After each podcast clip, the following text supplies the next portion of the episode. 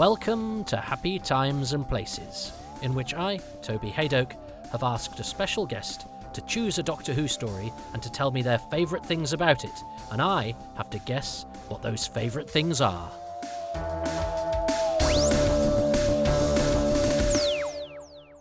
Okay, before we begin and hear from our special guest, you know what episode they've chosen. It's in the blurb. However, I've heard from a listener, uh, and I want to read you their message that they sent.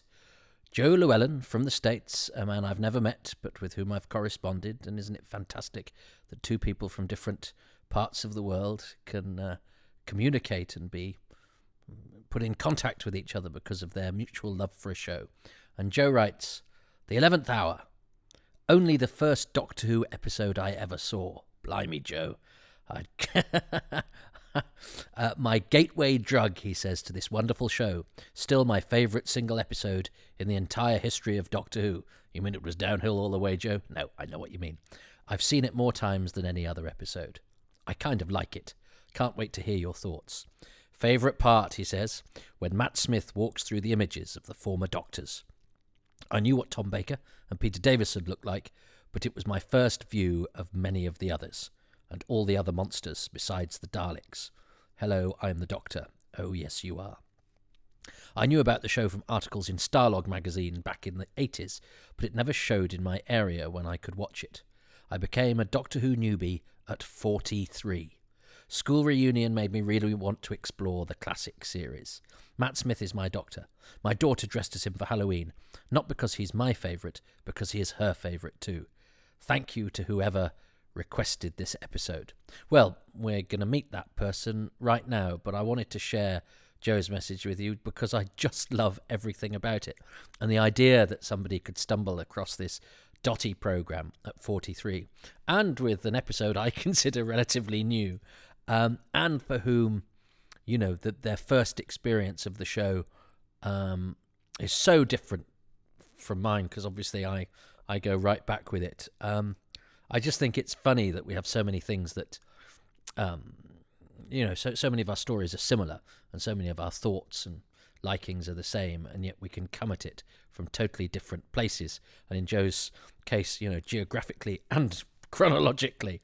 Uh, I like hearing from people, so thanks to Joe, uh, who's uh, who's been very supportive of these podcasts. So I'm more than delighted to open the show with him, and he thanks our special guest, uh, who you're going to meet now. Hello, Toby. Uh, my name is Andy Murray. I'm a writer and journalist uh, in Manchester. Uh, amongst other things, I've written a biography of Russell T Davies with Dr. Mark Aldridge, and I've also written a biography of Nigel Kneale uh, called Into the Unknown. Still available from Head Press and soon to be available in an exciting new audiobook edition. Uh, so, um, the story that I have chosen is The 11th Hour. Um, I did a lot of head scratching about this, and I was very tempted to do a story that had a Russell T connection or a Nigel Kneale connection, which wouldn't be difficult.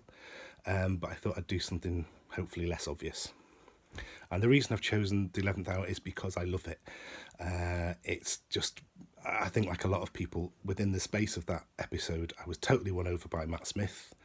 Uh, as the Doctor, I was totally won over by the idea of Steven Moffat as showrunner. I felt the show was in very safe hands. Um, and I think it works as a kind of cavalcade of brilliant elements, brilliant things. And it has been observed that if you hold it up uh, and look at it closely, maybe the narrative has holes in it, maybe it doesn't entirely hang together. But I think, like I say, it's, it's just a whole assemblage of great moments, great elements. So, for the purposes of this, I've tried to think about what are my favourite five of those things. It's time for the first Steven Moffat era episode ever, and also uh, to be featured in Happy Times and Places. Um, I hope it's an era that has taken you to both of those things, not necessarily in in the right order. uh, uh, if the Moffat era is anything to go by with its timey-wimey shenanigans. Um, so without further ado, let's uh, let's all change in the TARDIS. I'm on iPlayer. I don't know about you. I do have it on disc, but uh, uh, this is more convenient for me. So we're going to press uh, play in three, two, one. Um, so of course it's not quite the same as the uh, Russell T Davies pan in on Earth, but it's the same. It's the same principle uh, that the the episode opens with a pan from space, and of course we'd left David Tennant, the most popular Doctor. Uh, I, I, mean, ever really. He, he he he so caught the public's imagination. The show was so big at this time, which seems incredible when it came back. And also, I mean, I, I, I, where did you watch this? I watched this. Uh, well, I found out that Matt Smith was going to be the Doctor when I was having a drink with Rob Shearman, who wrote Dalek, who I had when the series had come back. I didn't know him. I didn't know anyone at Doctor Who magazine. I didn't know anybody uh, in the Doctor Who DVD range. I didn't know anyone. I had a, had a couple of mates who were uh, fans, and that was it. So my life by this point, since Doctor Who had come back, had completely changed. And I watched this in a pub with a load of old school Doctor Who fans. I was invited by Jeremy Bentham, who wrote Doctor Who The Early Years, which was a Christmas stocking present for me when I was a lad. Uh, so to be sort of suddenly part of that and those names to conjure felt like such an achievement because um, Doctor Who had, you know, very much for a, a, lot of my life, very much been a a, a solo pleasure. Um, uh, I'm just going to turn this down a little bit. Alexa, volume three Let's see how she copes with that. She's uh, she's she's not particularly well behaved, is this lady? This this this lady box in the corner. But yeah, okay. Uh, I've probably that's probably not loud enough. Uh, Alexa, volume four. Um, so uh, there's a real fairy tale feel about um, this early part of the Moffat era that I adore, that seems perfect Doctor Who to me. And I remember thinking at the time, oh, yes, Doctor Who in a village. That's so Doctor Who. But then actually, when you think about it, Doctor Who hasn't been in a village that often.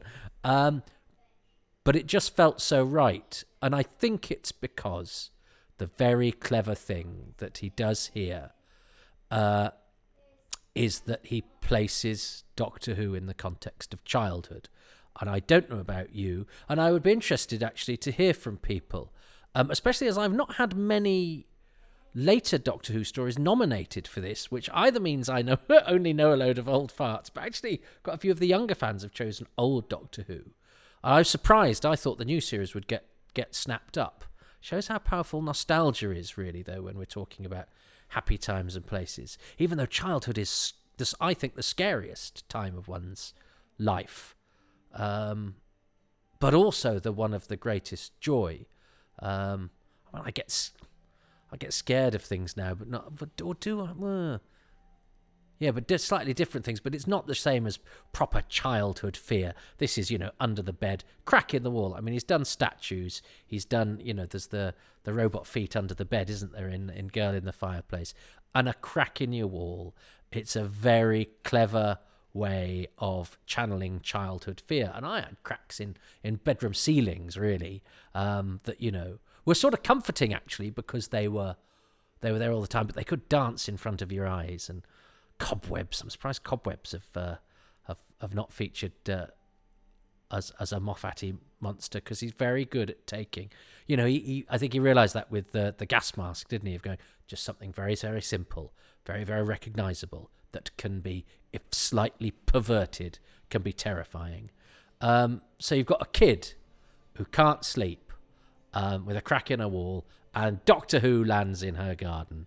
Uh, I mean, that's just joyous to me. That seems, I think it must have been such fun to write. uh, and it captures the magic of Doctor Who.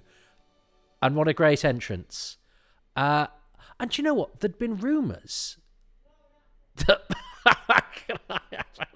There'd been rumours that Matt Smith wasn't going to be any good, you know. Um, when he was announced, I, I'd seen Party Animals, but I hadn't realised he was that guy. I'd only seen the first episode of this series he did, Party Animals, so I didn't really know him. Uh, and the news had sort of leaked, but it was it was officially announced on something like January the third. My birthday's on the second.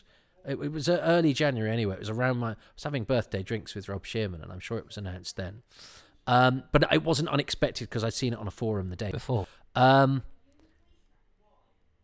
uh, and it was like, oh god, he's a bit young, uh, uh, which was which was a bit of a surprise. And I he was a blank slate, really. I didn't know. I'd seen the first episode of Party Animals, I hadn't really registered it. I'd quite like this series, but my my partner hadn't been that bothered, and we we, we didn't end up going for it. That'd been a few years before. And it was only when somebody said, "Oh, he's the guy from that." Went, oh, okay, yeah. And he's really, and he, you know, so I knew he was a good actor, but I, I hadn't quite got him down as, as as quirky as as he is. But then they didn't a clip from the Dalek story leak that out of context didn't sound 100%. And, and, and a few people have gone, oh, there's the rumours are he's really awful and they're really worried about him. I don't know if that was, uh, well, I'm sure it wasn't true because he's amazing. Uh, and I think he's one of my favourites. I love, I love the Matt Smith Doctor. Uh, and he's a present straight away and he walks into a tree, which always reminds me of a thing called Captain Beaky, uh, which was a, a, a, single that I think got to number one when I was a kid about a klutzy um, bird captain thing narrated by Keith Michell, and he's at one point he says, "Advance," said Beaky, "follow me," and walked straight into a tree, which when I was a kid was the funniest thing ever. Um, and I'd heard about this scene um, and worried about it. I've done a podcast about food in Doctor Who. Listen to it. I'm a, I'm a bit of a fascist uh, when it comes to food, um, and I didn't like the idea of the Doctor rejecting food because I think the Doctor should be a good example, and I I love the gourmand Doctor of Jon Pertwee enjoying uh, red wine and gorgonzola in the Day of the Daleks. I I don't like the idea of Doctor even countenancing that. I don't like the I don't like pears thing. I don't like the Doctor countenancing to children the idea that you can reject food because I'll tell you what, if you're one of those people starving in the world, you don't have that luxury. Uh, and and and I we I was very much brought up to eat everything. Uh, I've tried to do that with my kids and utterly failed. So I talk a good game, but my principle is that um, and I, you know no and and it's a hill I will die on. Um, but of course, what this makes clear, well, I I hope, is that it's like his body is getting used to assimilating things. And doesn't he say it's a bit like when you've brushed your teeth and just tasted orange juice, so everything's a bit funny. So he needs the thing to sort of get his system going. This isn't a doctor that is a fussy eater. I hope that's why I've rationalised it.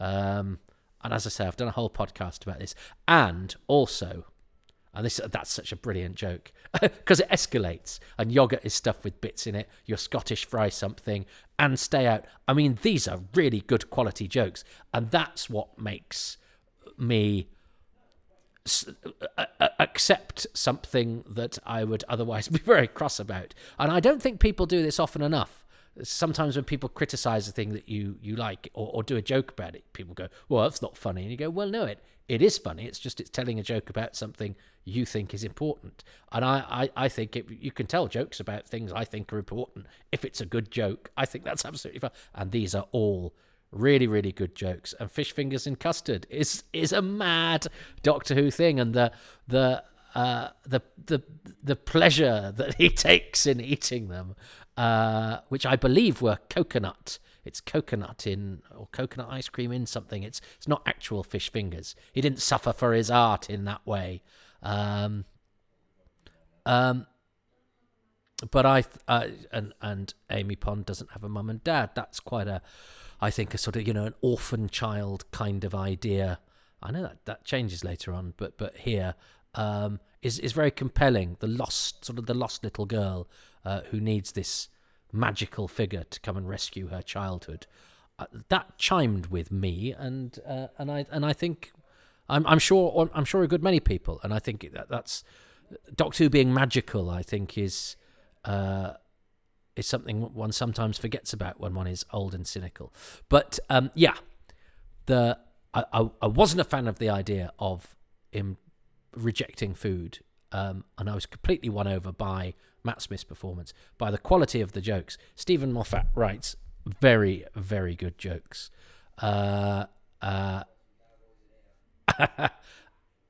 and and he's and he just didn't he describe Matt Smith as a bad drawing of a handsome man or something, which I think is just because he's got such an interesting face, those sort of hooded eyes with such depth, and the apple that comes into it later. Steven Moffat does very very clever things with time. I'm not always a a, a, a great fan of the sort of time the the the traveling back and changing things sort of time riddly kind of stories um, for reasons I'm sure I will go into when I celebrate them as I have to in this podcast but uh, I, I nonetheless think that the the way that Steven Moffat tackles time is very very clever uh, and the way that he can use it to, to to portray the emotional journeys of characters is is clever and to plant clever bits of plot.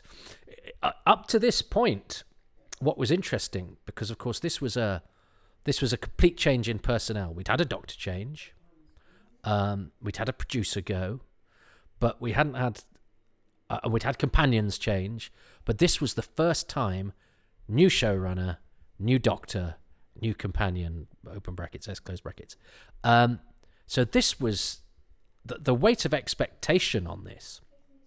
I mean, Moffat had uh, uh, scripturally not put a foot wrong. I'd, I, I, would loved all of his episodes um, before he, he took over, and he was very much, you know, I think there was a there was a real sense of optimism um, that, that that the show was in good hands. Um,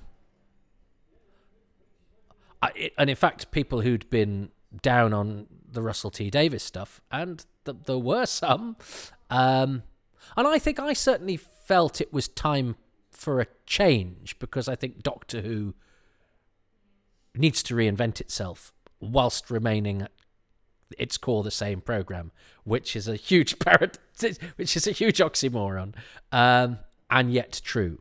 Um, you know, season seven and season eight are the same series and very different programs, um, uh, and and yet oh look at that the, cla- the crack in the bedroom window uh, and now I'm I can't remember the, the, voices. That this is see that I, it's much easier for me on the old series because my head is full of facts.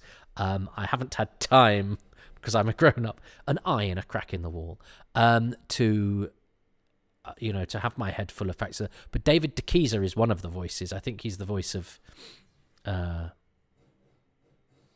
of of the not of Prisoner Zero, but of the of the the, the Atraxi, isn't he?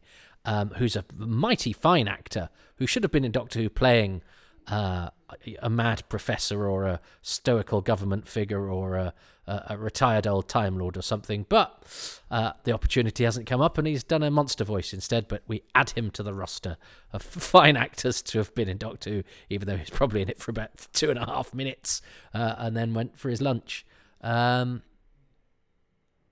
uh, but there's so many clever ideas within this setup. This spooky old house. The production design is lovely, by the way. Um, I love the stairs without the where the where the carpet has been and it's been taken off and not been replaced. There is some there's a close up of uh, Amy's eyes later. They're a bit similar because, again, that thing about something in the corner of your eye, a crack in the wall, shadows. It's it's all about channeling the things that yeah that that terrified us as a kid that that were in our nightmares when the lights were off. You know what stirred in the darkness? What did our imagination do? And Steven Moffat has used his imagination to craft them into a, a you know into a Doctor Who story. Um, and I, I, and I think one often thinks that or I do that the, the introductory story is never going to be up to much because they've got so much work to do that the story itself is peripheral you know, I've, Andy's already done his introduction where he, he quite rightly points out that actually this this story does its job and tells its story and and and introduces people. Always say that. That's so heartbreaking. It, it, it, the, the story that all of these things hang on amy's lost childhood amy's lonely childhood the the, the new doctor um, and you know the job of scaring the audience and, and having something that's that's a bit spooky and strange, and actually setting up things that will pay off later in the series that we don't know about yet, uh, is very very deftly done.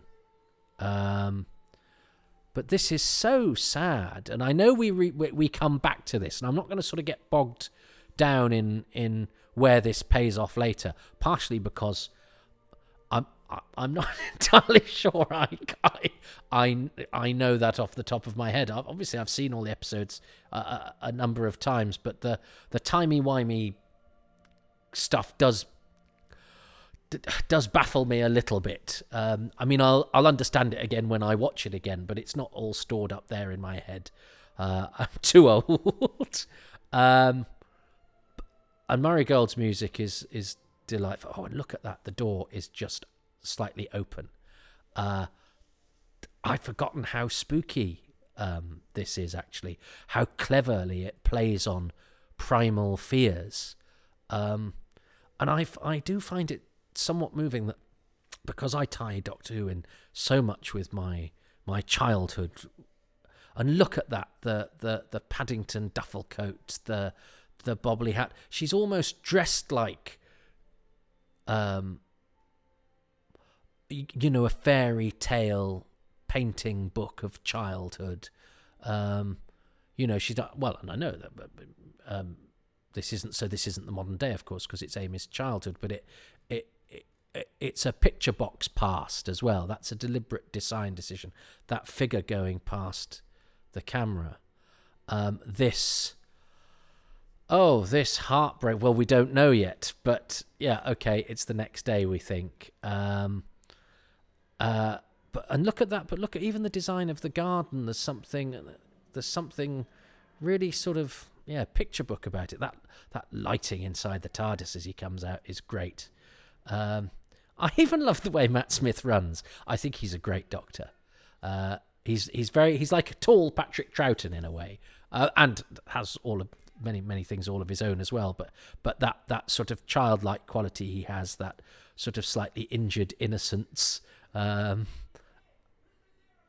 and what I love, uh, what I love is that he, because he's so young, but also he wasn't, you know, as well versed in Doctor Who as some. You know, I mean, we've had David Tennant and Peter Capaldi, both Doctor Who fans, cast as the Doctor, but it just goes to show, um, you know, you get a really, really good actor who comes in with no preconceptions, and I think they showed him Tomb of the Cybermen, didn't they? and he just and he's brilliant. Now Nina Wadia has just been made an, an OBE, an MBE, um, but she she doesn't do very much in this at all. She's not the only one of, of quite an illustrious guest cast who doesn't do an awful lot of this, but it's good to have her on board. I love Arthur Darvill as Rory. I know.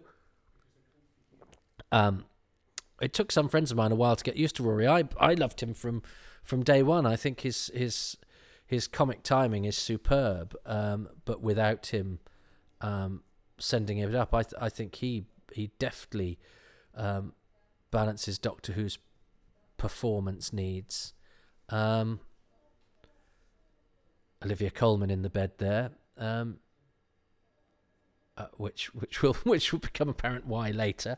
Um, I wonder if she was actually in the thing that because she because on the credits she's a bit lower down, and the credits are sort of in order of appearancy for the guest cast. So I wonder if the person doing the cast list just forgot that that was her, or whether that that bit was added in later. I don't know. I don't have such facts at my disposal, and nobody really cares what order the credits are in apart from me. Um, uh, so here we have Amy Pond, uh, uh, dressed as a policewoman because she's a kisser. Do we have kissograms anymore? A kissogram was now am I wrong in thinking was the original idea that she was supposed to be a stripogram, which would have been an absolute lapse in judgment for uh, uh, a program of this uh, style? Um, um, is that right, or have I made that up? Well, if I've made that up, I've just I've just condemned somebody for an idea that wasn't theirs, that was mine. Um, but anyway, a kissogram seems odd, it, but it works because we need it because she is dressed as a policewoman. Uh, and we've got some brilliant jokes about that later with uh, Annette Crosbie saying, Weren't you a nun? um, Uh, and of course, Karen Gillan's good enough actress that she's uh, uh, and and very versatile because she's done sketch comedy and stuff. Um, that she's doing it RP, um, which means we don't. I don't think you think for a second that she's uh, Amelia Pond. Um, so there's a mystery there. What's happened to that little girl? Um, you know, what's the doctor going to do, having been trapped by the police, and what's going on at this hospital? So now we're getting to the adventure. Uh, and we've got the stroppy authority figure of, the stroppy doctor, the hospital doctor, not the doctor doctor, uh, and poor old hapless Rory, who uh, who is who is a delight. He's got such a gift for yeah hapl- hapless comedy without mugging it. I I really like Arthur Darvill. I think he's great. Um, and uh, yeah, she's she's done a lot of comedy, but she's uh, you know she's that's not her job here. She's playing absolutely straight. Um, the, do- the doctor's still in. Oh, he spends the whole thing pretty much in David Tennant's uh, ripped up costume. Uh, some glorious. I'm watching this on quite a big screen, and it's very cinematic. These glorious close-ups and the colours. Uh, which was not, as I say, I watched this. I was sitting on the floor in a pub, but in a very happy room full of people. Um, because do, you know Doctor Who was everywhere and was so popular and was so talked about. I think that what did I meet Philip Madoc that night? Was he there? I think Philip Madoc, who played uh, Solon in the Brain of Morbius and the the, the Warlord and Fenner in the Power of Kroll and he's in the Krotons as well. Yeah, Philip Madoc is a legend, the U-boat captain in Dad's army. He was there and he'd got a little Morbius monster in his where his button where in, in his top pocket of his jacket. Oh, uh, and I had a long old chat with him about uh, various things. It was a real joy. Uh, I think that was yeah, that must have been that that day. Uh, and there were loads of sort of nice Doctor Who people there. And as I say, I've never been part of Doctor Who fandom at all. Um, uh, so I've been on quite a journey since since Doctor Who had come back, and it felt very special. And I, it was felt really special to be to be part of something. Um, and yes, so the, the the story proper is beginning, and we're about to see the monster of the week, as it were. Um, but look at all of that great production design which allows for lighting. Oh, and it's got the the yeah the messed up sonic screwdriver. And we lose the sonic, sonic screwdriver gets killed in this episode, doesn't it? In order just to to redesign it. I love a I love a zooming in camera camera, and of course he's handcuffed to the radiator, which is spooky spooky. Oh, and I've got to choose things that I uh, like because obviously I don't get to pause between episodes. Um, because it's one episode. Uh, uh, so here's the monster. I yeah, I never quite feel like the CGI totally marries with the room, or am I wrong? That or is that just my remembrance? Again, look at these brilliant close-ups. Adam Smith is the director, isn't he? Yeah, I I wonder if in a few years' time we might go that that that CGI is not doesn't look quite like it's in the same room. I don't. Why am I picking picking holes? Uh, this is a positive podcast, and there's a hell of a lot, lot to be positive about in this episode um, because it's superb. Uh, uh, and really weirdly, Karen Gillan knew a friend of my then wife, and so bizarrely, even though all Doctor Who was coming into my uh, orbit j- just because of this show that I'd done and just because I, you know, as I say, they'd started to use me on various things. And then suddenly my my wife at the time ended up going for a drink with her mate and Karen Gillan, who had, had been in who this it was after this so was the current star of doctor who. And they all went out for a drink and catherine came back my wife with a picture of her and karen gillan. It's like what? You've, you've just been out with the woman from doctor who who was perfectly happy to go out with with her and, and my friend who she again she sort of knew um, which is very unstarry of it and then we went to see her in a play at uh, the royal court the almeida somewhere a little theatre. Um, in which she had about eight lines. Uh, but Douglas Hodge had about a billion. Um, but loads of good actors didn't have much in it. Esther Hall didn't, uh, only had a few bits and bobs. It was very much a one man performance piece from Douglas Hodge, but it showed that she was prepared to sort of, you know, not not dominate the stage and, and, and get the experience at a at a fantastic theatre. She's since, of course, gone on to. She doesn't need the stage. She's she's a film star and a, a, a brilliant one. She's had a great post Doctor Who career. Uh, and this is Marcello Marcello Magni. Forgive me if my pronunciation is uh, bad. Who I I think he's he's a sort of clown. He's done Commedia dell'arte and all of that sort of stuff. He's in it, in it, and and actually, if you look at his his sort of publicity pictures, he, he's he's got slightly longer hair than that, and it sticks out at the side, and he's got a he's got a sort of clownish, um, Grimaldi like countenance. Uh, he, they've made him up to look more like a sort of workman here, but uh, uh, I, I think he's very much of that school, and I think he's also. This is the guy with the dog I'm talking about. Uh, he's the voice of Pingu. Um, I think I'm correct in saying, uh, but uh, that again, that's a very clever Moffat idea that the creature becomes the man with the dog, but it doesn't quite know which mouth to talk out of or how to speak, which then creates a perversion of something that is everyday, and there is nothing scarier than something that is familiar to us that is slightly off kilter and slightly weird. You know, uh, uh, an odd vicar is scarier, I think, than a than a green monster in a way because the the odd vicar is a is a perversion of something that we usually find comforting or normal, and I think that's where Steven Moffat scores really highly when he's dreaming of of how to create um, you know Doctor Who stories to uh, to terrify us, which is an honourable aim. Doctor Who, Doctor Who should be scary. Um, uh, Yep, and there's a bit of uh, so the mystery's here. The doctor's going why why because of course it's landed on the shed. Like the fact he has does he just taste the shed there? um, uh, this is a fantastic moment, uh, and she's doing it very well. Why did you fail? Oh, that is heartbreaking that poor little girl who who who waited for him to come back and he didn't. I find that really I there's a personal thing in that. My dad went when I was four and quite often promised to come back and see us and do bits and then didn't and uh, uh, so he wasn't a massive part of my life It wasn't a massive absence in the end really but it was the unfulfilled promise uh, when I was four, you know, and, and those early years.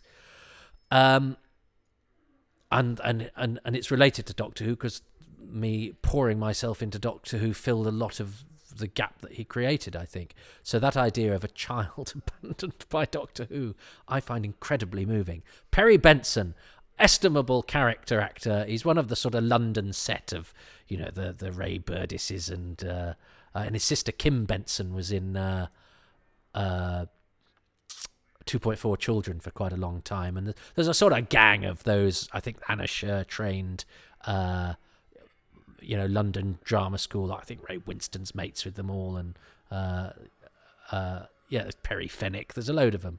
Um, and it's not it's not much of a part from him, but it wouldn't be such a good ice cream man if it wasn't the sort of oh I know the face but sort of actor that Perry Fenwick is. So it's nice to see him turn up and do it. And then you get Annette Crosbie. This is an all star cast, none of whom have anything to do, really. Annette Crosbie, I mean, from One Foot in the Grave, and uh, prior to that, you know, the reason she, she wasn't plucked from obscurity to be in One Foot in the Grave. Uh, you're a policewoman now. So, I thought you were a nurse. That is such a good joke. and she does it. Oh, actually, a nun. That's very funny. Um, uh, but she she's in Edward the Seventh as Queen Victoria, and she's absolutely astonishing, playing the character all you know all through the ages, as it were. Um, she's a terrific actress, uh, and here she is um, doing a, sort of pretty much a cameo in in Doctor Who. But all the stars are out uh, to herald the the new Doctor, uh, which I'm not sure fully sunk in at the time. It's only looking at it now when you go, well, um, Nina Wadia, Olivia Colman, Annette Crosbie. I mean, Tom Hopper Hooper wasn't a star at the time, but he is now, and he's about to come in. I think he's got about three lines, um, but it, it, it, adds to the sense of luster, but it's unforced. Uh, it just it just adds to the to the ballast that gives this whole thing an air of of quality. Um, I'm I'm loving this uh, episode. Um, and it's got such a sort of cheerful energy about it as well. It's dangerous and it's exciting and it's sad and it's heartbreaking, but it's it's joyous. It's got a zeal about it, and a, it's just beautifully designed. The colours and everything. And and here's Tom Hooper Hopper, um, who's in the Umbrella Academy now. He's a very beautiful man, isn't he, with big muscles. Um, uh, it's not an enviable thing he has to do that scene with uh, Matt Smith where he has to sort of stare gormlessly at him, but he he he he pulls it off. Are you the Doctor? It's the Doctor, the Raggedy Doctor. Raggedy is so good. Um, but uh, yeah, so uh, uh, uh, and obviously the companions have to have a, a sort of uh, uh, link with the Doctor now. It's not enough for them to just travel through time and space with him. So obviously he's been a he's been a constant figure in Amy Pond's life, and that has consequences for the for the next couple of series. Um, and again, look, the monster is just a big giant eye, and big giant eyes can be really scary. And on a show where you have to be budget conscious, that is a very very smart move. Um, and it's interesting because we think of sort of darkness of being a bit scary. Oh, and look at that! Yeah, there they are in uh, in in space uh, and the human residents, but they're not talking about the house. They're talking about the planet. Again, that's one of those very deft. Um, the answer is hiding in plain sight, which again I think Steven Moffat does very well. Where you think they're talking about one thing and actually they're talking about something else using the same words. Um, the, did they ever solve the duck pond? I don't know. so because because I was amazed when the Moffat era finished how many things he sort of tied in with stuff that had come earlier, and you sort of go, did you plan that much, really? Um, but then you have the duck pond, and you go, oh, maybe he just went, hang on, she's called Amy Pond, so in a duck pond, I'll do something with that. And d- do they? I can't remember. Don't write in. um, oh, and it's gone dark. Although it was atmospheric, even though it was sunny, which is the Android Invasion I always think as being rather sunny as well, and I and I don't think it makes it any less enjoyable. We like to think of darkness and rain making stuff sort of cool and heavy, but I I I, I sort of like the quaint village setting, and as I say, I thought it. I remember thinking, oh yes, that's how that's how Doctor Who should be: villages with a telephone box and a village green. And then you go, well, yeah, actually, there's the, the demons is in a village, and the awakening and the android invasion a bit sort of, but but, but Doctor Who's much more metropolitan, actually, generally. Um, and yet, this seemed so right. Um, and and it and it does, and it's great. And this is there's nothing ever quite like this in in the show. This must have been very complicated to do. Pardon me, I think. Um, but it's a it's a, you know it's a it's a it's a fun and interesting way of showing uh, what's going on. That, I mean that that must have taken ages to do. Um, this funny sort of um, the camera following and the the doctor working out who's looking at what, and it's uh, and this is where we poor old Rory because Rory is actually Rory's marrying Amy tomorrow. We discover. Um, and and of course that's the other thing when you when you uh, are introducing a doctor you have to have loads of doctory moments and and he seeds plenty in here um but she needs to prove her worth as well. And here's Cully from the Dominators, lovely Arthur Cox, which was thrilling because I, I'd done the commentary for the Dominators and I've seen Arthur Cox's Toby Belch. Uh, he was Toby Belch, and Sir Andrew Aguecheek was Giuliano from The Masque of Mandragora, uh, directed by Arturo Villar at the Ludlow Festival in 1984, something like that. The Apple. Brilliant. That's a great that's a great trick. I you know, I came back. I just came back. I missed you. The hurt there, but the the clever use of time travel and the clever use of the apple, uh, and the apple a day kept the doctor away, sadly. Um, but Arthur Cox, nice to see him uh, as one of the small but illustrious bevy of actors who have been in classic Who and Doctor Who. Uh, who'd have thought one of them would be Cully from The Dominators? And I used to see Arthur. He used to go.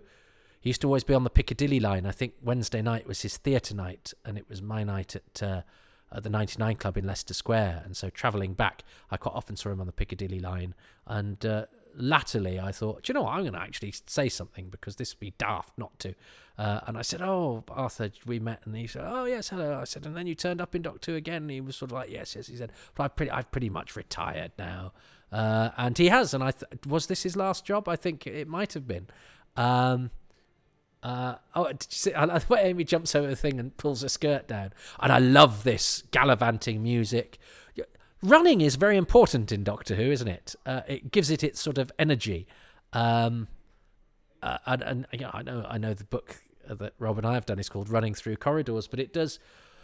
But when I think of David Tennant haring around the place, that's you know that that sort of energy to keep to keep a show like this, which has to be full of drama and full of vim um, he's, so good, uh, Arthur Darvill. They're all they're, these three are great. There's a one for and it's interesting because you know they're not dissimilar in ages, and they're both sort of slightly quirky fellows. But the Doctor is definitely the Doctor. Uh, Rory is definitely Rory in it, and and uh, and the status is there, and that's not to that's not to undermine Rory, who holds his own, but in a different way. um, That's a nice aerial shot, uh, and yeah, I love the I love the idea that, of if a spaceship comes, somebody will take a photo with their mobile phone. Um, but and of course, yes. So that the the uh, the sonic screwdriver is about to get destroyed. Now, when that happened when I was a kid in the Visitation, that was a thing. It was, and the idea that he could just build another one was never even considered. It was like, no, the, the sonic screwdriver is destroyed. They're always destroying it now in order to redesign it. The the the mo now that's interesting. The mobile scooter um, going off was was was very funny, but I I see that slightly differently now that I know quite a lot more disabled people than I knew then. you sort of go, oh, he's a, oh, he's a, yeah. That the the joke takes. I still think it's funny, but I'm, I'm, I'm, I'm conscious that a joke at the expense of somebody who needs mobility assistance has a slightly different tone to me now. It would be interesting if I was watching it with my other half, who is a wheelchair user, who um, can give you slightly different context to such easy jokes about um, people with mobility issues. So, and I know that's a very serious thing to say about a throwaway little gag, but sometimes that we think of things that we, and I did at the time, think of as being very simple and throwaway, take on a different aspect when you're slightly closer to them. I'm not saying it's bad, I'm not saying it should be stopped, but what I am saying is that it, it gives me pause now in a way that it once uh, didn't, or it makes me bang on for a bit during a podcast. Um, so uh, that's the end of Nina Wadia. That's it's not a massive part, is it? Um, um, so yeah, she's been scoffed by Prisoner Zero. The voice of Prisoner Zero is credited to William Wilde, uh, and it, it was ascribed on IMDb, I think, as, to, to Bill Wilde, who's an actor who plays a draconian in the frontier in space and then i think it was unascribed to him and it, it is it's actually the same guy so another person from the classic series and bill wilde was somebody uh, i didn't know much about at all because he's because he's draconian uh, captain, I think, in, in one episode of Frontier in Space. But he's not an actor I'd really seen in, in, in much else. And that's because he, he runs clothes stores. He has a couple of clothes stores on Savile Row and is a gentleman's outfitter. But the reason and, and stopped acting years and years ago, but kept with the voice work. So the reason he's the voice of Prisoner Zero is because he's got a good voiceover agent, and his voice was deemed to be. So he's he's come to be a, an actor from classic Who and modern Who from a completely different route to somebody like uh, Arthur Cox, who's just remained an actor and uh, a, a, as an elderly actor got a got a small part in a in, in the new series. Um, you know, decades after he was a guest lead in The Dominators. Um, so different routes, different ways careers work. But uh, I'd love to interview Bill Wilde. I have written to him a couple of times, and a, a friend of mine has spoken to him. It's funny because there's a group of diff- different different groups of us who uh, who sort of contact people and ask for interviews, and I've had luck with some people that my friend Ben or my friend Alex, and it's Alex that uh, that I think has has spoken to Bill Wilde a couple of times, has uh, have had no luck with, but equally they've had luck with people that then I've never heard back from. So uh, you have to get people in the right mood, or it's the way that you approach people. It's it's uh, uh, it's it's not there's there's not one way of doing it. Uh, it's a bit of a lottery. Um, Patrick Moore, uh, he's a sir, isn't he? Patrick Moore. Um, and I think isn't Amelia uh, Olivia Colman been decorated? Isn't she an OBE? So you've got Sir Patrick Moore, got Olivia Colman, you've got Nina Wadia. Is this the most? And Steven Moffat is an OBE too. Is this the most? Is this the episode with the most decorated people in it? I think it may well be. Uh, again, I don't know. I don't prepare for these, as anybody who has listened to my podcast, too much information or indefinable magic, I do enough preparation for those. This is just shooting the shoot uh, or with my friends here as we watch. That's you, listener, dear listener, dear viewer, you, my friends, uh, as we watch Doctor Who and have fun. And I rabbit on uh, saying the first things that come into my head. Um, so, naughty Patrick Moore. Um, uh, and uh, yes, you've got the funny thing with uh, as an with Tom Huff saying wipe, wipe your internet history and all of that, which I, Steven Moffat's sense of humour is quite childish in places, but I, as a great man once said, there's no point being grown up if you can't be childish somewhere, uh, sometimes. Um, and uh, although, uh, yeah, I, I, my ex-wife would occasionally take issue with some of the, some of the, uh, uh, the, the slightly uh, sexier jokes, wrong, saucier jokes. Uh, so again, it's interesting. It's all a matter of perspective. Comedy is hard because what some people so when you cross somebody's line because comedy is about crossing lines as well it's about saying things that are outrageous that produce a sort of visceral response but of course you can then go too far for some people and it becomes the opposite of funny and it's it's it's hard to do i think he's a i think he's a very very good joke writer and with a childish streak but um, but uh, I've got a childish streak too. And you have to sometimes you have to say things that even shock yourself in order to get a laugh. Uh, and sometimes you'll say something that seems like a really good idea at the time, uh, and and it gets absolutely nothing. You go that that wasn't as good as an idea as I thought it was. Um, but I do think that the, the Moffat era has some terrific jokes in it, um, and t- just terrific I mean, you can do such good jokes in one line. Um, uh, so yeah, it's all it's all pretty good for me, and I I really like this episode. Uh, I'm glad Andy chose this as my uh, as as my as my first as my first Moffat of Happy Times and Places, and they've seeded the fire engine, and that gives the Doctor another big moment to prove that he's Doctor Who, and and these two, and here's Olivia Colman, here's Oscar winner uh, Olivia Colman, who's in everything. Um, she's in the Five-ish Doctors as well, isn't she? That's a great line. But I'm in everything. Um, I, I mean, I remember which she was in an advert for something, wasn't she? And and you thought, oh, she's really good, she's really funny. But there's no reason why somebody who's funny in an advert would go on to to sort of cut. But then she was in Peep Show and she was in Green Wing, and she just seemed to sort of pop up everywhere. And her ascendancy was just sort of she just seemed and you just you would always be sort of slightly pleased to see her, always slightly pleased to do her, see her do slightly more. Remember the amount that she did in this, going oh. Well, I hope her career's going well because she's not done an off. She's not.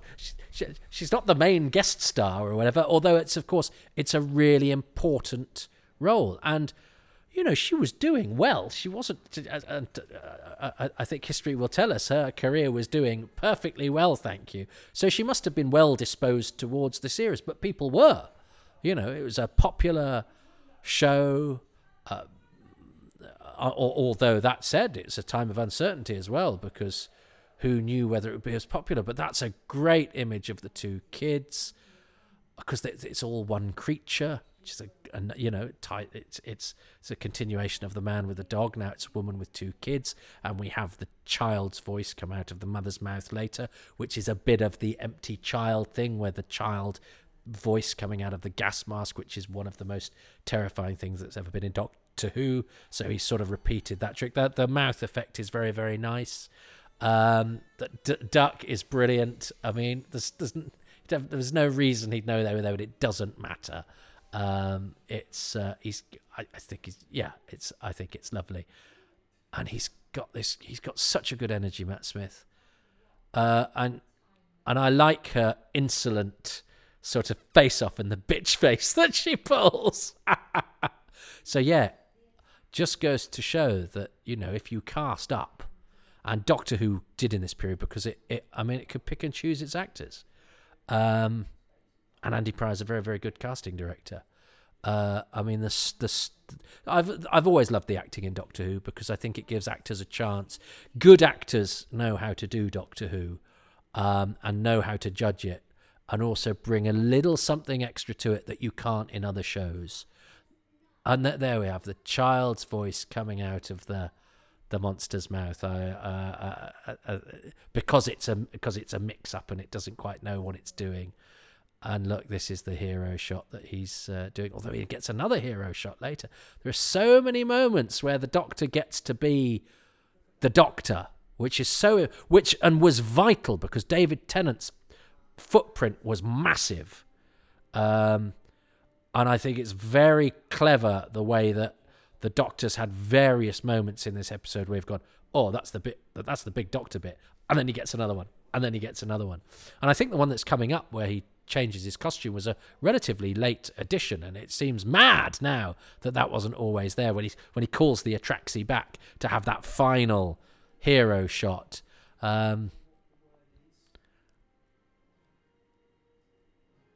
oh, and and yeah, so he's done the very clever thing of uh, of of trapping the monster and and it because uh, Andy had sort of said the story doesn't really hold together. I think the story holds together very nicely. I think it's got got lots of uh, lovely little things seeded into it um, to make everything work. Um, uh, and showcase the Doctor's intelligence. Um, and that's I love that. I think that's great.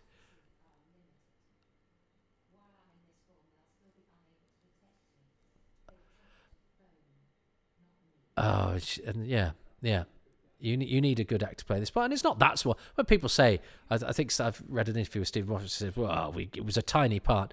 I I think it's a, it's a it's a it, you'd be happy to have that part on your CV as an actor, more than happy. It's not you know, it's not like it's uh they went that way. Um, I mean, it's it's funny because you think of Tom Hopper having quite a, a, a, useful part. But actually, if you probably if you look in the script, what it's three or four lines. Um, but he's, he gets a decent amount of screen time and a couple of good jokes, so uh, uh, it's perfect. It's it's fine. But it's oh this is oh and of course because uh, she's locked into Amy there, and this is all tied in with because this is actually the story of Amy Pond, isn't it? Of Amy Pond's imaginary friend coming back to her, and this is now being used against the doctor. Look at that brilliant face that he's got. of course, because he's not seen himself. so, at the height of the danger, there's a really, really good joke. Uh, and, you, you know, oh, oh, but that's so sad and that's so tragic. And it's a, it's a guilt trip for the doctor because he's he's messed with that and, and, and, and having a sort of you know, because the because the villain is being nasty there, but there's there's an element of truth in the jibe. Um, and seeing a sort of malevolent, that innocent child now a sort of malevolent version, but the malevolence is born of truth, um, is a is a very clever and nifty trick. Uh, it's very very densely plotted. This um, it's it's very deftly put together, and I remember it being a very very happy room. But I don't think when we first saw it we realised how good a story it was. I think because we're discovering the characters and the new world and the people and and and particularly the new Doctor. But actually, as a as a launch pad for any season of Doctor Who, I think this is as as good a story as you can get because there are so many dramatic and emotional high points and so many good jokes um, that uh, it's it's it's it's potentially the best launch for a Doctor. I mean, I love Power of the Daleks, so I will reserve judgment um, till the next time I watch that. Um, and Spearhead, but Rose is great. But Rose had such an important job to do. Rose is very much a sort of launch pad that, as a story, I don't think it's quite. It's hard to. It's like comparing coleslaw to uh, uh, the Leaning Tower of Pisa. They're, they're, they're both very different things. Um, but I do think this is a really strong launch for the Doctor, and this is the icing on the cake because that was pretty much the story, isn't it?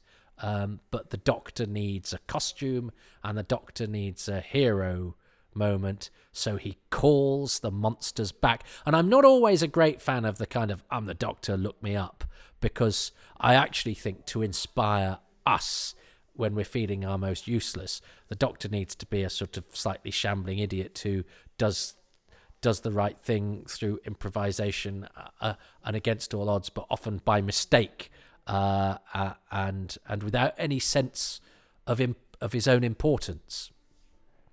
So I'm slightly wary about the I'm the legend woven through time stuff. I much prefer the I save planets mostly thing. That's because I'm not used to. Uh, we were always discouraged from putting ourselves forward or being, you know, we had to know our place and not be boastful, uh, which has never been. Which I, you know, I'm I'm happy with. I don't like confident people put me off, but I, I think it's probably held me back in my work where you're supposed to be able to network and tell people how great you are. I prefer to just sort of put it out there and hope other people notice. But they don't actually, unless you go, look me up, um, let's do lunch. Um, so, so uh, maybe the doctor needs to be more like this in order to save the universe. But I, I, I, I, and I think this is fun. Arthur Darvill's very funny.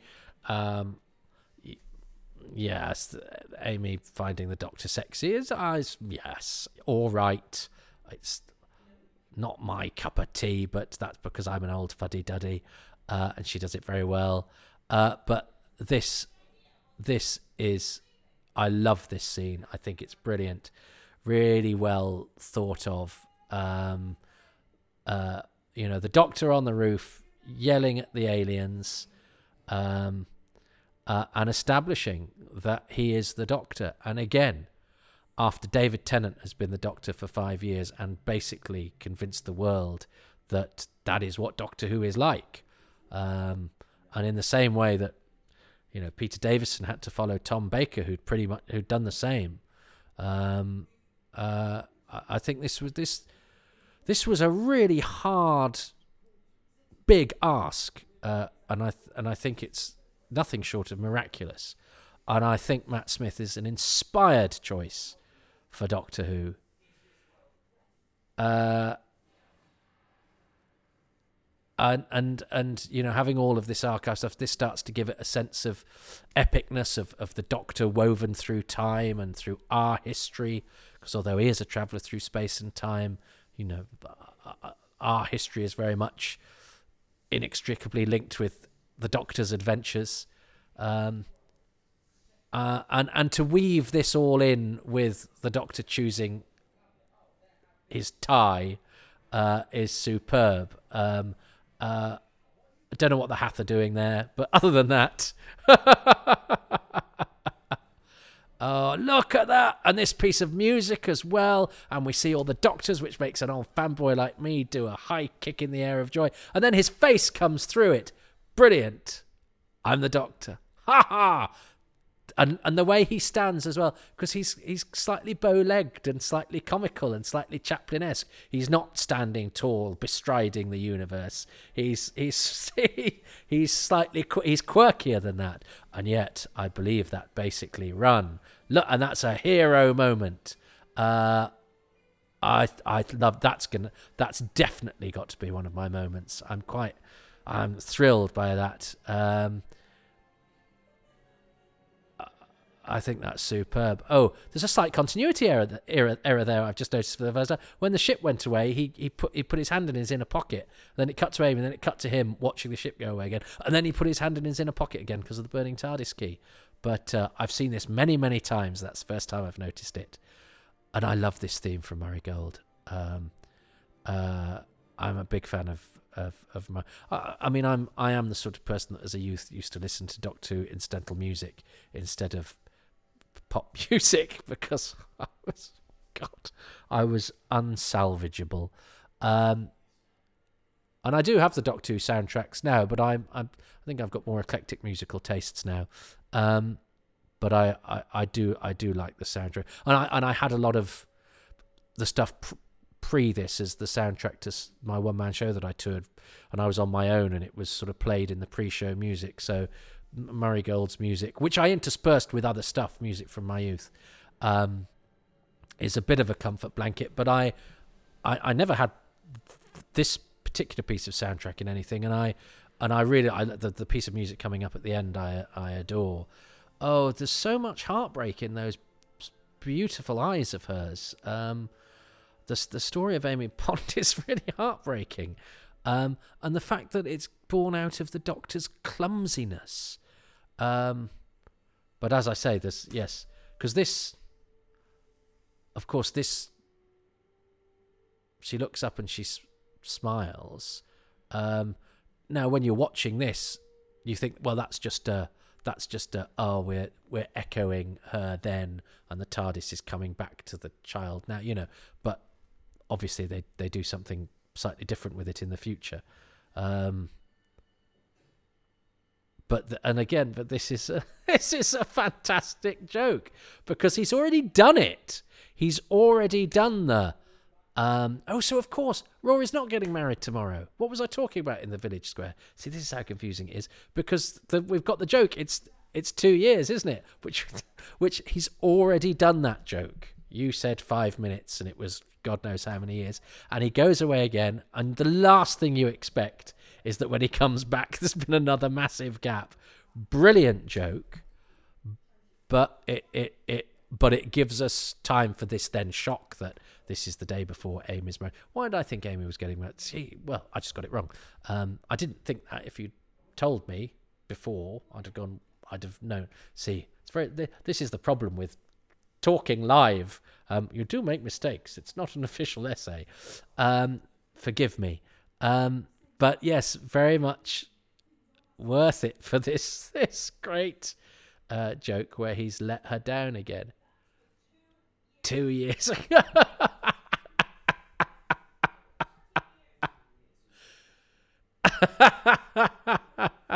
That's really funny. Oh, it's such a confident start. Um, and it's. I forget how. I always think of Doctor of my childhood. I've ex- explained that, but actually, I forget how I'm emotionally invested in these episodes as well because these are now very much in my past. Of course, they are because they were they were aired. Oh God, God, these are old. That's so wrong you know, they were aired uh, a decade ago. Uh, and me 10 years ago is very different to me now. And, and me 10 years ago, who watched this, had some happy times ahead, some sad times ahead, some difficult things. And of course, they're all wound up. Doctor Who, like, like the writing in a stick of rock, um, runs through all of those developments in my life. So the fact that this this was at a period when things were great, personally, professionally, and and in terms of Doctor Who, I sort of when I think about it, I think about that Toby and go, and you didn't realise, mate, that you know, a few years down the line, things had a bit of a dip and were really difficult, and then they look up again, and and uh, and and that's that's where time travel really gets interesting for me and why I understand why Steven Moffat explores it as a dramatic writer because there is something moving about the idea that when you're sad at a point you actually don't know what's that in 2 years time this amazing thing's going to happen or to have this sadness it opens the door to that happiness or vice versa. You're going through that wonderful thing of oh, all these amazing things happening. You don't know that they're already that that they're spiraling out of control towards their you know unraveling or destruction. Time is cruel um, because it is so much larger than us. Uh, uh, we are its playthings. Uh, uh, we are its jokes, you know, because it's got the last laugh on us, because it, it knows what happens to us, you know, and it knows everything that happened before us and everything that's going to happen after we're gone and forgotten. And we think that right now, everything that happens right now is so desperately important. And of course, to time, it's nothing. Um, and that is you know, extraordinary in terms of its dramatic potential, which, as I say, Steven Moffat decided to explore to use Doctor Who, to use time travel in Doctor Who as a storytelling device, which I don't always get on with. But talking about it now, you can absolutely see why, and I do find it. I do find it quite moving. I, I haven't revisited this this era in a while, actually, uh, and I'm finding it's opening up all sorts of uh, thoughts and memories and idea. And there's the crack on the thing. That's a that's a very clever, subtle little moment that he does. Uh, he's so good. He's such a deft. He's such a deft actor. He is the Doctor. Matt Smith is the Doctor. Um, brilliant piece of casting. And I know that Steven Moffat, you know what he did. He wanted an older man, didn't he? He wanted a middle-aged man, and uh, Matt Smith came in and blew them away. And I'm a madman with a box. That's a great laugh that he gives. oh, and that and, and that sense of adventure. That's what Doctor Who has to be as well. Fun, scary fun. Uh, and you have to be a good writer and producer to get that balance right.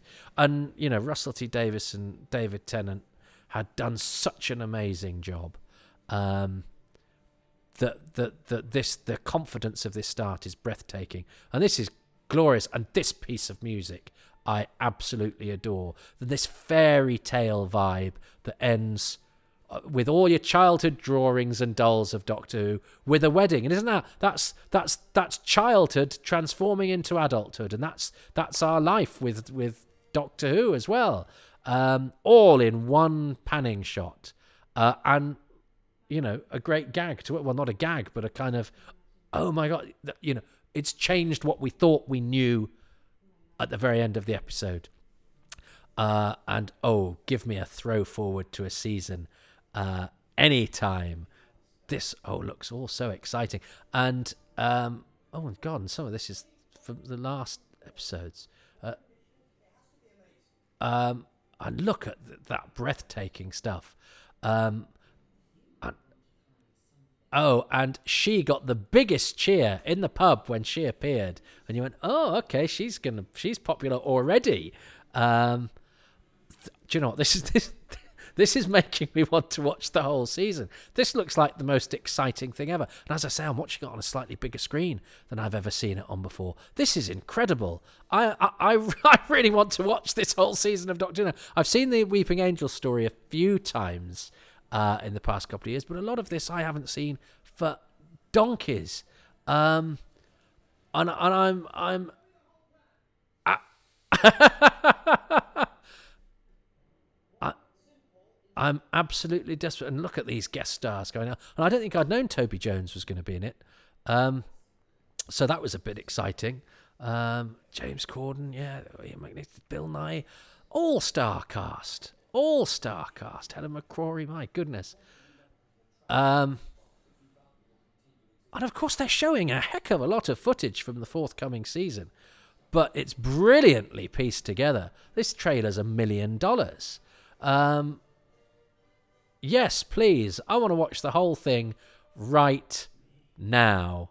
Ah, look at that. Yes, please. I thought that was absolutely incredible.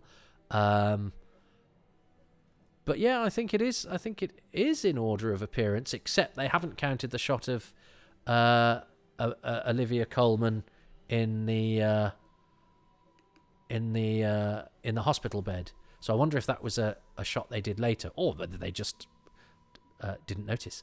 Um, otherwise, she'd be higher up on the credits. Nobody cares, Toby. Only you. And what you should be doing is of. And I very deftly then pressed a button on my remote so that the credits didn't cut short, which is what they do on iPlayer, which I think is absolutely shocking for a public service broadcaster.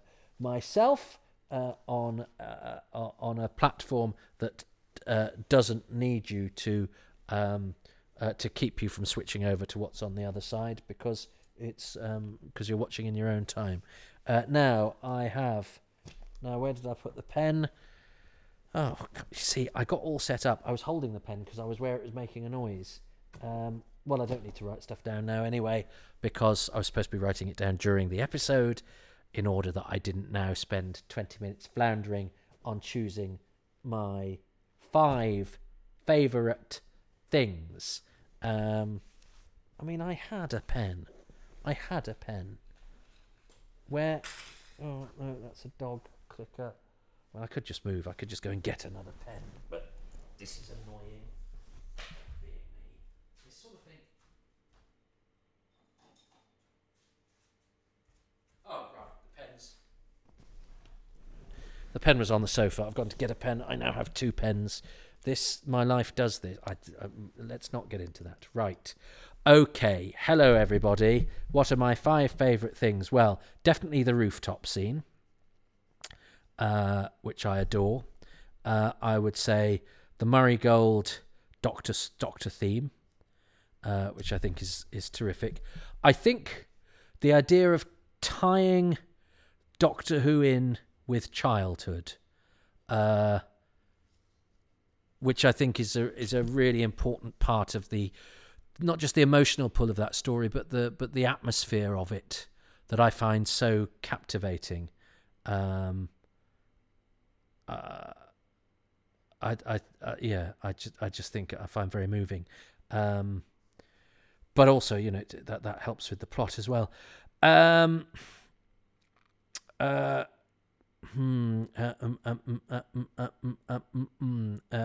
well, do I say Olivia Colman because she's really good? Do I say the crack in the wall because it's that it's that idea of of the, of the you know of the ordinary everyday childhood thing uh, being the key to the terror. Uh, do I say fish? Do I say the food scene? Because I it is a very, it is a very funny food scene. um,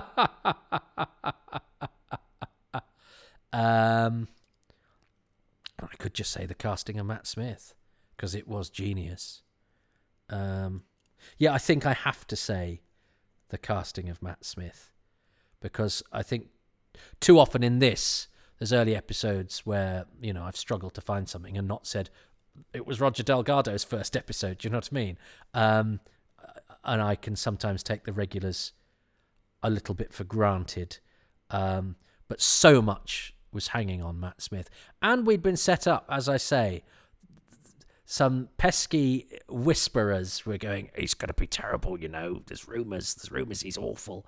Um, and and I don't know whether that was just uh, mischief making or whether I don't know. Yeah, it must have been because he's obviously brilliant. But the casting of Matt Smith was so important. I mean, it's always important, but I think at that time, you know, so much was hanging on that. And I think also because we knew Moffat was good, um, you know, he'd, he'd proved his credentials in a way. The big question mark was was was Matt Smith really, uh, especially when you know, yeah, it's a new it's a new doctor, but also it's a new doctor and he's somebody we don't know and he's really young. The casting of Matt Smith the the tying it in with the childhood, the Murray Gold theme, the rooftop scene, and one more thing, which will be. I see. I like Prisoner Zero being the you know having the dog and being the kid. Do I do Prisoner Zero? Do I do Prisoner Zero or do I do Fish Fingers and Custard? What do you think, viewer and listener at home?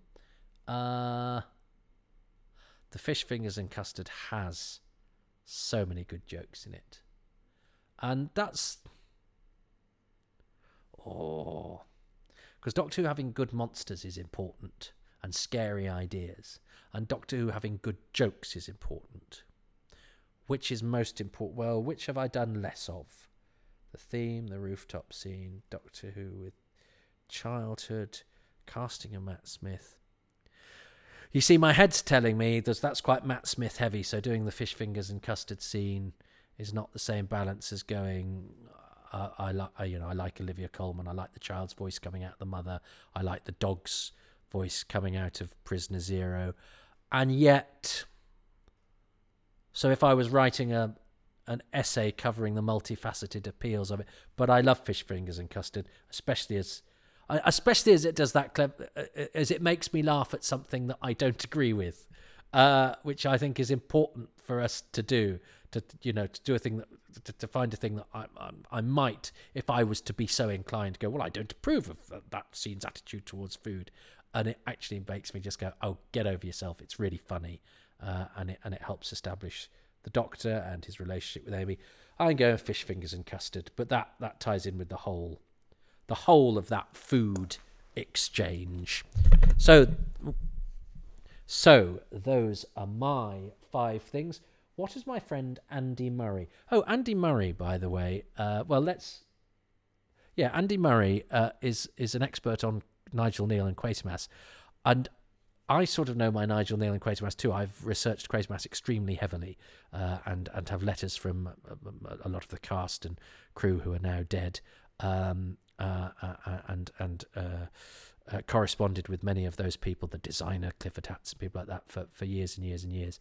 and I once on stage at a comedy club, as a, just threw in a mention to Quatermass, just to amuse myself. And this man happened to be in the audience and came up to me and said, "Oh, you mentioned Quatermass." I said, "Yeah." He said, oh, "I'm writing a biography of Nigel Kneale." Uh, and I went, what? And it was this chap, Andy, who happened to just be in on that night. He wasn't a regular at the club. And he now literally lives five minutes' walk from here. So the two people that I can confidently say know more about Quatermass than anybody else, the TV series, uh, than anybody else, uh, uh, live within five minutes of each other. And only managed to know who each who each of the other one was because because one of them th- threw in a reference which I'd never done before and don't make a habit of doing. Isn't it a strange old world? Um, so uh, so yeah, I met Andy in a pub and I watched the eleventh hour in a pub. Oh, there's symmetry to it all. So what has Andy liked about the eleventh hour? Uh, and the thing that I love, uh, the first thing that I love about the eleventh hour uh, is I love um, the um, kitchen scene between the Doctor and little Amelia, um, which is very celebrated. Maybe it's a fairly obvious thing to say, but rewatching it again, it just strikes you that it does what the episode does, but in microcosm. So it's that thing if you really just met the 11th Doctor, Amelia has just met him too. And over the course of that scene, that montage of scenes, you get to know him, she gets to know him, you get to know him through her eyes, you get to find him funny, you get to find him strange, and uh, it, it just starts the process of winning you over. Lots of little quotable lines in there. It, it just, I, I, I, still like it very much. Yes, so uh, one, one, one point to me because I chose the, the fish fingers and custard, and I, am not sure I, I, I think I slightly took for granted because I've only recently released um, or edited the the podcast I do about food in Doctor Who, and and my thing of not approving of it is that I don't think the Doctor should be a fussy eater because I think he should encourage children and young people to try everything and to be curious about food, not to reject it. I think that's I think that's an important thing um, just to set it as an example for kids, but also philosophically, I'm, I'm I don't have an awful lot of time for fussy eaters um, or a lot of patience because I cook and I, I like to entertain. And when you put all that effort into something and somebody goes, oh, I don't like tomatoes, because um, I was made to eat everything and stuff that I didn't like, I learnt to like because my mother had grown it and she'd cooked it, and that's all there was. Uh, and I think it's a luxury of the Western world in the 21st century uh, to just go, I don't like that. Uh, and you'll notice I'm being disparaging about people by putting on an awful voice to make them sound terrible. And I'm sure there are lots of lovely people who uh, have, for various reasons, have perfectly good reasons not to like food. I'm not, but but when I'm being an old stick in the mud, I don't care. Um, but so that was why I thought I might have antipathy to that scene. But as he says, there are so many good jokes in it, uh, and it serves to establish that that brilliant rapport. So we both chose the same thing. One to me, none to Andy. What's his second thing? the second thing that I like uh, about the eleventh hour is that wonderful image of the eyeball peeking through the crack in Amelia's bedroom. Um, the Atraxi, as it turns out, not maybe a very novel image. Uh, it's something that's been done quite a lot in science fiction and fantasy. This idea of you know quite a surreal image of a, a big eyeball staring through a window or whatever. But it works really well here, I think, as a shorthand for a threat, and it's just it is, I think, genuinely quite chilling uh, when when it the crack opens and, and it peers through. Later in the episode, you see the eyeball uh, on a TV screen, and maybe there are ITV jokes in there. I don't know. They're there to be found, I think, if you want them. And yep, the eyeball. I talked about how simple that was. Um, simple but effective. ITV hadn't thought of that, and it is the eyeball in the crack. Two very very simple things making for a scary image. Yeah, I think it's great. It it it, it uh, not as powerful for me as other things in the episode, uh, or just maybe not this time. Or well, I didn't choose it. You know, I didn't choose it. I could perfectly understand why why he did. Um, and now it's one all. Aye aye. Okay, number three. And the third thing that I love about the eleventh hour, um, I love the Doctor's, the Jeff's big moment. Oh uh, courtesy of the Doctor. So lots of things to like about the Doctor's brief friendship with Jeff. Uh, but I love that moment where the Doctor sits him down, gives him a little pep talk, and sits uh, puts the laptop in front of him, and you know off he goes to save the world. We don't need to see him do it. uh, but I think it, again, it sort of shows that this doctor it does what all the doctors do, which is he brings out the best in people. Uh, you know, somebody who was just met in passing, he can get him to help him save the world. It's a lovely moment, I think. Oh, now you see, I was banging on there and I lost track of that. Um, so I was probably talking about something desperately trivial. Uh, and Andy has highlighted one of the best things uh, about the episode. Absolutely.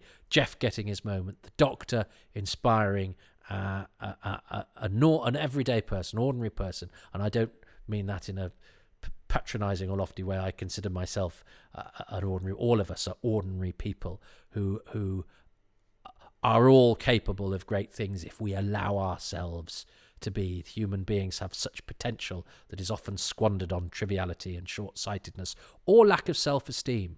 Uh, and the doctor inspires, and the doctor often inspires misfits who I think have often been told they'll never amount to anything or who, who don't don't necessarily do things conventionally, so wonder if they'll ever amount to anything or have to express themselves in a different way in order to negotiate through life, and that's not necessarily very easy. And the doctor goes, everybody, even you, Toby, even you could could you know if if you just go for it, if you do it.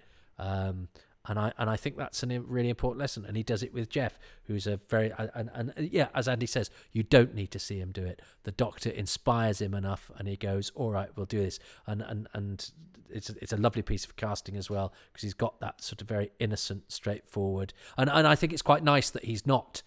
We've had examples of the Doctor inspiring the dweeb and the geek and the sort of person that a lot of Doctor Who fans are. I like the fact that Jeff is cut from a slightly different cloth because otherwise the show is in danger of going, oh, only sort of slightly eccentric, misfitty people are are capable of greatness. No, Jeff is an ordinary, simple guy who is equally as important and capable of greatness as as you know as the kid that's not very good at sports or whatever and i think that's that's a that's a clever way of just saying to the geeks it's not all about you which i think sometimes doctor who fandom loses sight of. Doctor who at its best is about everybody it is a mainstream show that smuggles subversive imaginative ideas into family entertainment uh, and so inspires, yeah, the misfits, but should inspire everybody, um, uh, uh, and and show that people like Jeff aren't ordinary because everybody,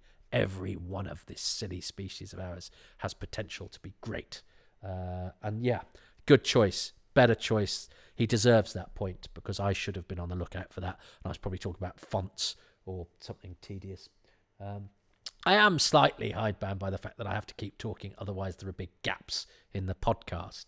So I'm, I'm going to forgive myself. What's Andy's fourth point? Uh, that's the uh, third thing. The fourth thing that I really like about the 11th hour, and I don't think that necessarily everybody likes it as much as I do, but I do like the line, Who da man? um, of all the lines to like in this episode, and there are a lot. Um, who demand? I don't know. It's just that brilliant thing that the Doctor is building up to this to, to explaining his clever plan to trap the Atraxi, uh, and at the crucial moment he spoils it by telling a crap joke that he thinks is cool, uh, and obviously realizes that it isn't. Uh, yeah, uh, the way it's the, the, the delivery of it, it's, it's, it's very well done, and again, doesn't fail to to make me laugh. Uh, that's interesting because unconsciously that t- ties in with something I'd said about jokes and about you know saying something. And as a comic, you do this all the time, saying something that you think, yes, that's the thing to say, and immediately becomes apparent that it's not. And it's weird because I don't think Steven Moffat's ever done stand up, but he wrote uh, Joking Apart, which was a, about a comedy writer, and there were stand up sequences in that, although they were dream sequences. But that's very much a a, a Joker's sensibility of going, yeah, I've I've thought of the, exactly the right line, and it falls totally flat. and as Andy says, it's brilliantly delivered, and the fact that he says, "I'm never saying that again," um, yeah, good choice. I'm getting beaten again. I started so well. Can I at least escape a drubbing by having one one thing in common with with with Andy after my initial good start? Um, let's, let's... Uh, and for the fifth and final thing that I like, I have cheated um, because really these are three different things that I could have had uh, as, as three different elements that I love, but for reasons of economy. Um, what I love is the chemistry between the three new leads, between Matt Smith, Karen Gillan, and Arthur Darvill, all of whom are great. Uh, and so even having you know even knowing what's what's to come obviously i know the, the stories that follow. It's just so exciting to see those characters come to life and to see uh, those performers get get to know those characters and start to start to enjoy it and start to sort of get get their relationship up, up on its feet. It's it's all those moments with the three of them together i think are brilliant. Um yeah i mean i suppose i was close with saying the casting of matt smith and i did feel a bit guilty for um, omitting Karen Gillan and Arthur Darvill for that. Again, I think in, in trying not to take the Doctor for granted, I perhaps uh, accidentally then took those two for granted because um, cause I think they both make superb debuts. She's got such pain searing through her, but also has a game comic energy about her. And he is just such a, a, a deft comic actor, but like all, you know, like all proper comic actors, he knows when not to be funny and when to be very very serious. And I, I and I think he treads the, the the line between what is required from Doctor Who Arthur Darvill absolutely perfectly. And those parts can be hard. I think the Doctor's a much easier part than Rory even though they both have to be quirky and funny and brave. Um, uh as we will see, you know, Rory sometimes gets those comedy clutch scenes that can make you really, really annoying. And I don't think he ever is. Um, and I think it's that's really hard. And I think he's one of the unsung heroes of uh, of this period of Doctor Who, Arthur Darvill. So, part of me was going to go, well, I'll choose him, but I'll probably choose him on all his other episodes. And then probably when I get to the end of it, go, I never chose Arthur Darvill because I always thought I would some other time. So, Andy, you can cheat in this. Andy cheated brilliantly. I could have cheated if I'd thought about it. Um, good choice. Well, having heard from Joe Llewellyn at the top of the show, uh, and I ended up uh, using his choice, uh, the the bit where Matt Smith walks through the other faces and says, "Hello, I'm the Doctor." I chose that uh, as one of my favourite things. Um, Nathan Moore says, "I love Matt Smith." Is that too much? No, I mean, I chose that as one of my favourite things too. The, the the casting Matt Smith, but Nathan also says, in case he's gushing too much, what food would you have thrown out of the window in a post-regenerative state? Well, I say, listen to my indefinable magic podcast, Terror of the Onions, and I will explain why I'm very much a sit people down and force them to eat everything. Um, uh, but although I remember my mum used to eat a thing called chitterlings, which are sort of, I don't know, they're, they're pig's colon or something. They're awful. Uh, and I'm afraid I never gave that a go, and I don't think you're allowed to sell them now. But uh, uh you'd have to force me very hard to eat a chitterling because it looked fairly grim. Uh, and Ian Key, great supporter Ian Key, um, one of the first people to sign up at patreon.co.com forward slash Toby Hadoke. Um, I hadn't intended to segue into a plug, but uh, you got to keep doing it. Uh, Ian says, the 11th hour, this always gets loads of praise, but I've never really got why. Am I being a miserable old git, not enjoying it, and not raving about the fish fingers and custard scene? Well, I raved about the fish fingers and custard scene, but as that shows, Ian, there's no accounting for taste because uh, what some people find delicious, uh, other people uh, don't, you know, uh, don't develop a taste for or even find unpleasant, and that's why it's very difficult to say anything is, you, you know, you you you can't pretend to enjoy something if you don't enjoy it. So your candor does you credit, but you're an idiot. No, you're not, Ian. Uh, you know that I know you're a good man and I like you very much. Uh, it's all right to not like a thing that lots of other people like. Um, you like what you like. Um, but I hope this podcast has inspired you to give it another go. Because I have to say, sometimes I've, uh, I've, I've having when I've listened to a podcast of somebody raving about something I've, you know, been indifferent about. I've I've gone back with a fresh perspective and enjoyed it. So drop what you're doing, Ian. Fire up the eleventh hour, and you'll have a good time. I promise you. Um, Ian and Nathan and Joe all got to ask questions or send in their thoughts because I occasionally um, ask people who've signed up to be patrons um, for their input, and I did that this episode. So that's why they are here, and very welcome they are. So if you fancy doing a bit of that, you know what you've got to do. If not, uh, it's uh, it's nice of you to listen anyway. Um, but so it's four one to Andy Murray, who's going to sign off by I think telling you a little bit about uh, what he's got going on. Uh, so yeah, so that's the five things that I love about uh, the eleventh hour. I hope you enjoyed watching it as much as I did, which is a hell of a lot. Uh, and obviously, in real life, we live close enough to occasionally go for coffees under normal circumstances. Uh, not having so much this year. I'm hoping that, uh, you know, when everything returns to normal, we'll get to do that again. Thank you and goodbye. Oh, that was just a message to me. Yes, we sometimes go for coffee and talk about Quatermass and Doctor Who. Um, in fact, we went for a pint after Dalek gosh, how long ago was that? How long have I known him? Ages. I think I think of him as a relatively new friend. My God, there are probably people I know who weren't born when I first met uh, Andy. Well, don't take your friends for granted either, as well as your three leads. Um, I loved that. I it's weird. I didn't think I could get emotional or so joyous about a Doctor Who episode that's not from my childhood because all Doctor Who is all classic Doctor Who is from my childhood.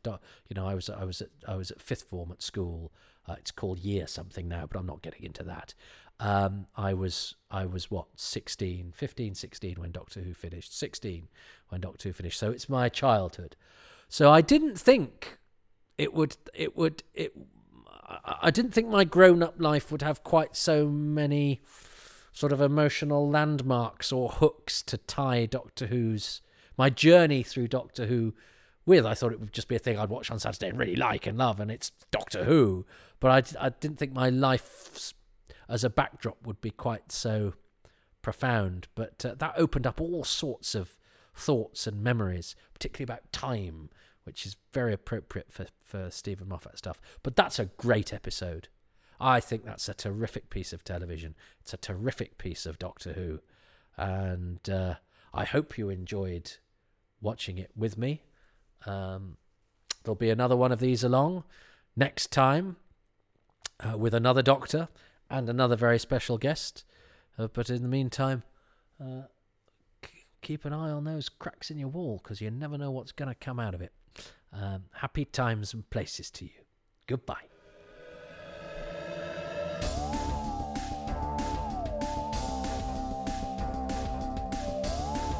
Thank you so much for listening to Happy Times and Places with me, Toby Hadoke, and my special guest on this occasion, Andy Murray, who is on Twitter at Mr. Geets Romo, M R G E E T S R O M O, because the Andy Murray thing is quite confusing. Of course it is. Thanks also to the patrons who subscribed at patreon.com forward slash Toby Hadoke, who include Ruben Herfindahl, Rob Dawson, Rob Leonard, Stephen Moffat, Richard Straw, and the latest to join them David Brody, Richard Chalk, Charles Coffin, Rossa McPhillips, Justin E. Monaghan, Dave Owen, Peter Reed, Jessica Jones, Dave Hoskin, and Dylan Reese. The music for this podcast is by Dave Gates, and the artwork by Dylan Patterson.